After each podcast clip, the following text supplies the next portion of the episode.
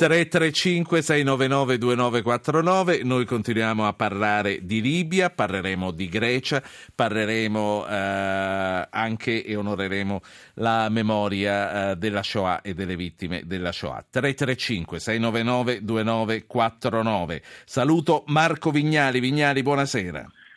Buonasera, dottor Po. Lei è l'imprenditore di Reggio Emilia che abbiamo conosciuto un paio di mesi fa quando decise di tornare con la famiglia dopo tanti anni vissuti a Tripoli perché la Libia, ci disse, era diventata troppo pericolosa. E oggi a Tripoli è stata una giornata di terrore. Un comando dell'ISIS ha assaltato l'hotel più lussuoso della capitale uccidendo otto persone, cinque stranieri e catturando alcuni ostaggi. Tutti gli italiani sono in salvo. Lei è più tornato in Libia da allora? No, non sono più tornato perché non credo ci siano le condizioni minime di sicurezza per poter andare. Anche oggi insieme agli amici con cui condividevamo questa esperienza abbiamo fatto il punto della situazione, credevamo di riuscire a tornare dopo il 17 febbraio, quindi dopo l'anniversario della rivoluzione che è sempre un giorno un po' caldo, anche perché domani, fatalità, proprio domani riaprono i voli Roma-Tripoli, eh, ancorché con una compagnia di bandiera libica, però a questo punto sinceramente tutto è, da, è, rimesso in discussione, vedremo nei prossimi giorni, nei prossimi mesi come si evolveranno le cose. Lei è ancora adesso... in contatto con degli amici, con degli ex colleghi che sono tuttora a, Beh, a Tripoli? Io sono in contatto costante con gli amici che credo rimarranno amici per tutta la vita, insomma, anzi me lo auguro proprio, tra cui il mio socio in affari che ha l'ufficio con me a pochi passi dall'Hotel Corinzia, quindi insomma ha vissuto oggi live tutto quello che è accaduto. E che cosa le ha raccontato? E... L'ha sentito oggi allora, pomeriggio? Sì, l'ho sentito assolutamente anche perché uno dei nostri migliori amici è stato rapito la settimana scorsa e quindi noi siamo in contatto costante eh, anche con i rapitori per cercare di capire cosa si può fare per aiutarlo. Um, lui oggi dice che non sono fortunatamente riusciti a entrare all'interno dell'hotel. In realtà la macchina esplosa è esplosa nel parcheggio antistante l'hotel, anche soltanto davanti all'entrata. Quasi Signor Vignali, eh, le chiedo scusa un attimo, ascoltiamo insieme i titoli del TG1 e poi riprendiamo e devo chiedere qualcosa anche sul sequestrato. La corsa per il colle, Renzi consulta i partiti, Berlusconi non va, forse domani il faccia a faccia con il Premier Alfano, il nome sia politico. Altri nove deputati lasciano il Movimento 5 Stelle, basta opposizione becera, la replica di Di Maio, c'è chi si vende per poco. Il Senato dice sì all'Italicum con i voti di Forza Italia, la protesta delle opposizioni, Renzi, il coraggio paga, le riforme vanno avanti. Tripoli, attacco jihadista all'albergo degli stranieri, 12 morti, ISIS, nuovo video, uccideremo il secondo ostaggio giapponese.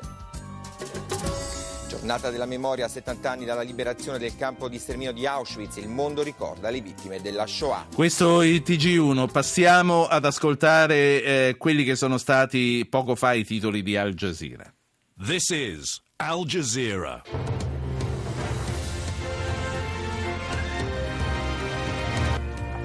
Un attacco con bombe e fucili e un'esplosione nella capitale della Libia colpiscono un hotel famoso con diplomatici e stranieri. Il presidente degli Stati Uniti in Arabia Saudita per incontrare il nuovo sovrano parla del conflitto e dei cambiamenti ai suoi confini.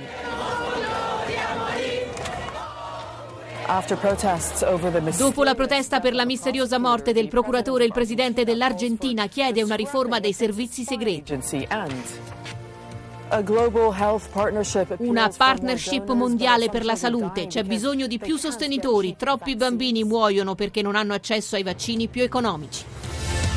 Questa Al Jazeera ha sentito, signor Vignali, Al Jazeera ci ha aperto con la notizia di Tripoli, però ho notato anche un'altra cosa, rispetto ai maggiori network internazionali, dalla BBC che faceva una lunga diretta nel pomeriggio con Auschwitz, alla CNN Al Jazeera eh, non ha messo un solo titolo relativo al settantesimo eh, della, dell'apertura del campo di Auschwitz. Non so se questo significhi qualcosa o assolutamente niente. Ritorniamo, ritorniamo a lei, Vignali. Eh, lei diceva dunque è in contatto con il suo amico, con il suo collega, che le ha detto che eh, l'operazione nell'albergo non è, eh, non è andata forse come volevano.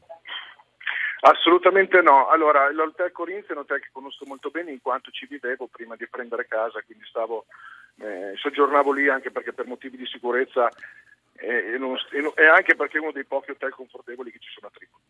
Eh, l'hotel è veramente ben piacidiato, entrare è abbastanza difficile, le guardie sono ben armate, però comunque non dimentichiamoci che nel 2013 sono entrati proprio lì a rapire l'allora presidente eh, del governo in carica.